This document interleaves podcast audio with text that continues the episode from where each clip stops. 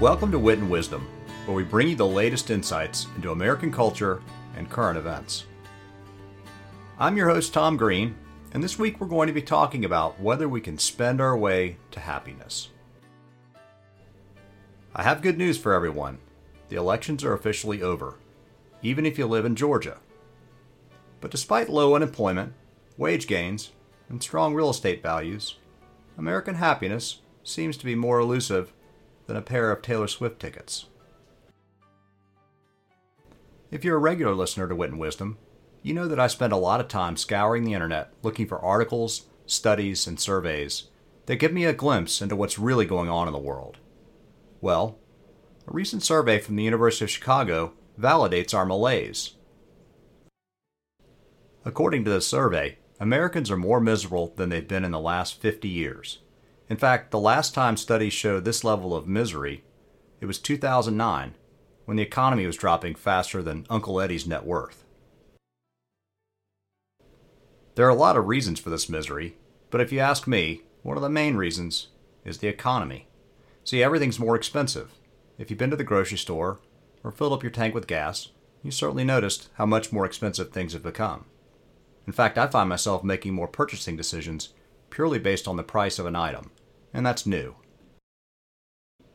Now, I'm not an economist, but my spidey senses tell me that when the cost of my favorite toothpaste goes over $5, there's not much chance it's ever going to go down. That's depressing, especially for people who are living paycheck to paycheck. But despite growing inflation and the fact that people are kind of miserable, it seems like people are spending more money than ever. In fact, you might say they're spending like drunken sailors. American credit card debt is rising to levels not seen since the turn of the century. And this data is really surprising the economist because back during the pandemic, people actually reduced their credit card debt to historic levels. But there's a good reason for all this spending. See, it appears that when we're unhappy, we tend to buy things that make ourselves feel better. Some people call it retail therapy. Even if we don't have the money, we go out and spend. But when times are tough, we tend to choose less expensive options. The advertising world knows this strategy as premium mediocrity.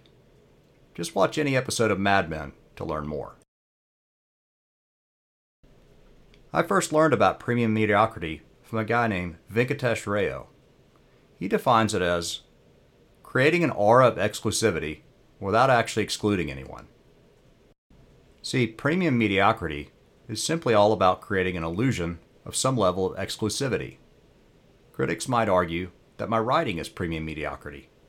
There's an illusion of exclusivity, and it's sometimes mediocre. According to Rao, premium mediocre is the finest bottle of wine at the Olive Garden.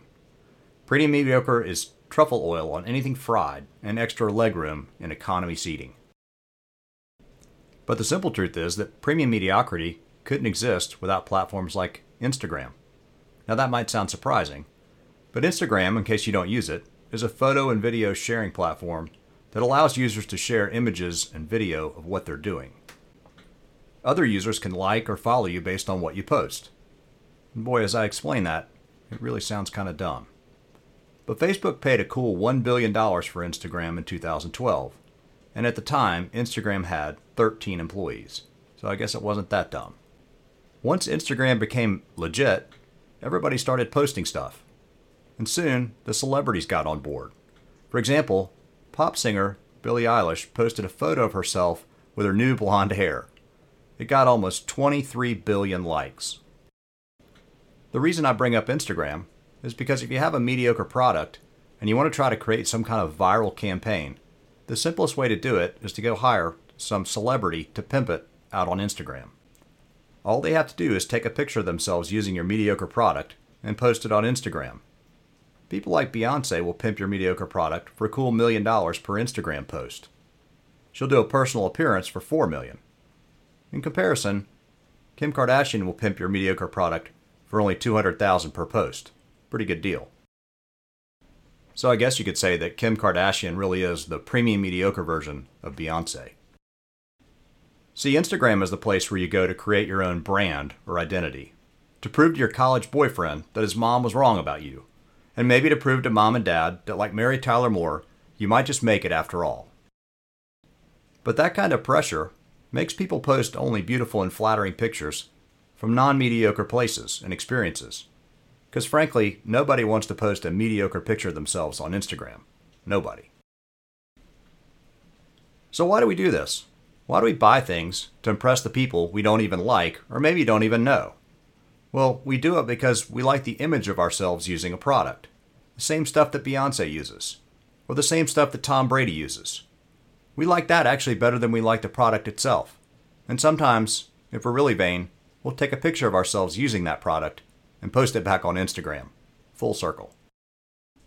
We do these sorts of things because for some reason, we tend to crave the attention of total strangers. Because deep down, we all have a primal desire to be liked and respected. I guess we all remember being in the sixth grade. And we do it because we're on a hedonic treadmill, pursuing one pleasure after another, even if it's an illusion. And lastly, we do it because social media is all about comparison. It's a gigantic comparison trap. And as Arthur Brooks wrote recently, social comparison is the thief of joy. A few weeks ago, the stomach bug worked its way through my house. During that week, I spent a lot of time on the internet researching premium mediocrity. You can probably tell. I wanted to get a better idea of what kinds of things are premium mediocre and what kind of examples I could give you. I got a couple from the internet, and then I just started coming up with my own. So here's my partial list of things that I think are premium mediocre. Now remember, premium mediocrity is simply about creating the aura of exclusivity.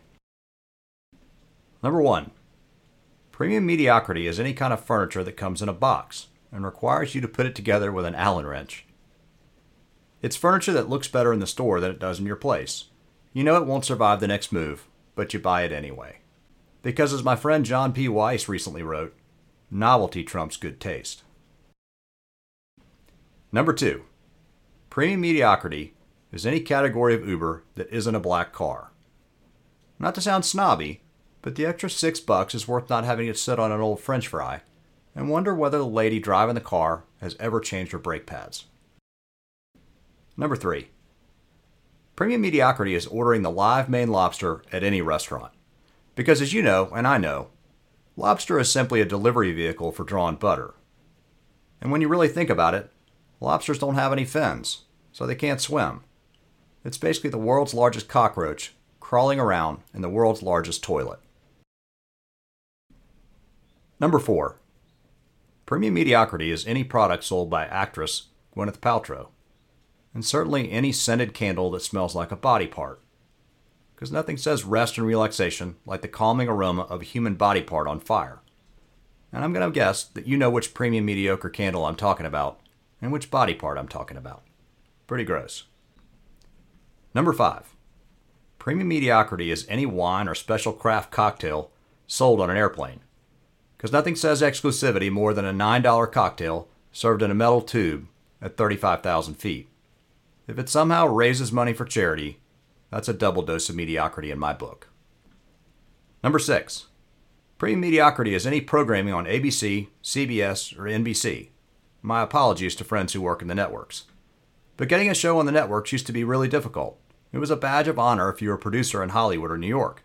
Of course, now all it means is that you know how to create a really low budget show, regardless of how good it is.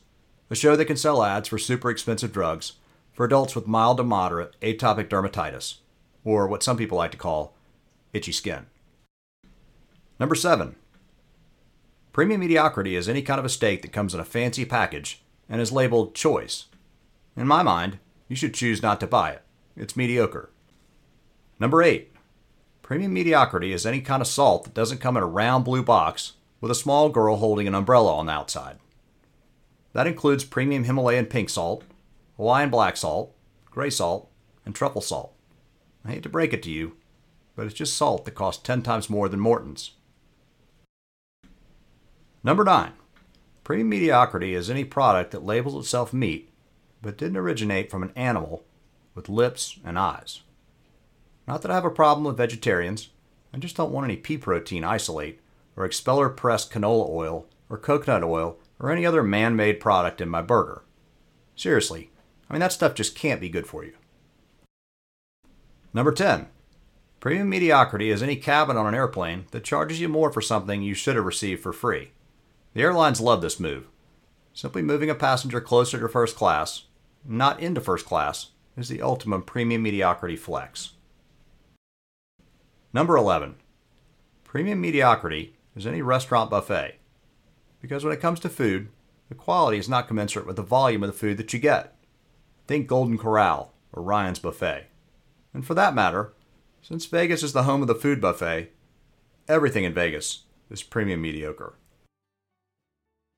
Number 12. Premium mediocrity is any grocery store sushi. I don't think this one needs an explanation. It's mediocre. And lastly, premium mediocre is haute couture. You know, fashion shows where models are dressed in silly outfits to show the genius of the designer. Seriously, does anyone really take this stuff seriously? At least outside of New York and LA? I don't think so. It's mediocre. So, what about you? Can you think of other things that are mediocrely premium? If so, I'd like to hear about it. You can catch me on any of the social media channels at Tom Green with an E writer, or back on my website at tomgreenwithan.e.com. You've been listening to Wit and Wisdom with Tom Green. Thanks so much for tuning in. I hope you'll come back next week. The easiest way to do that is to follow us on any of the major podcast platforms. And one more thing if you've enjoyed this podcast, would you mind sharing it with a couple folks you care about? I'm trying to spread the good word, and you can help. Until next week, thanks again for tuning in, and remember, nothing beats nice.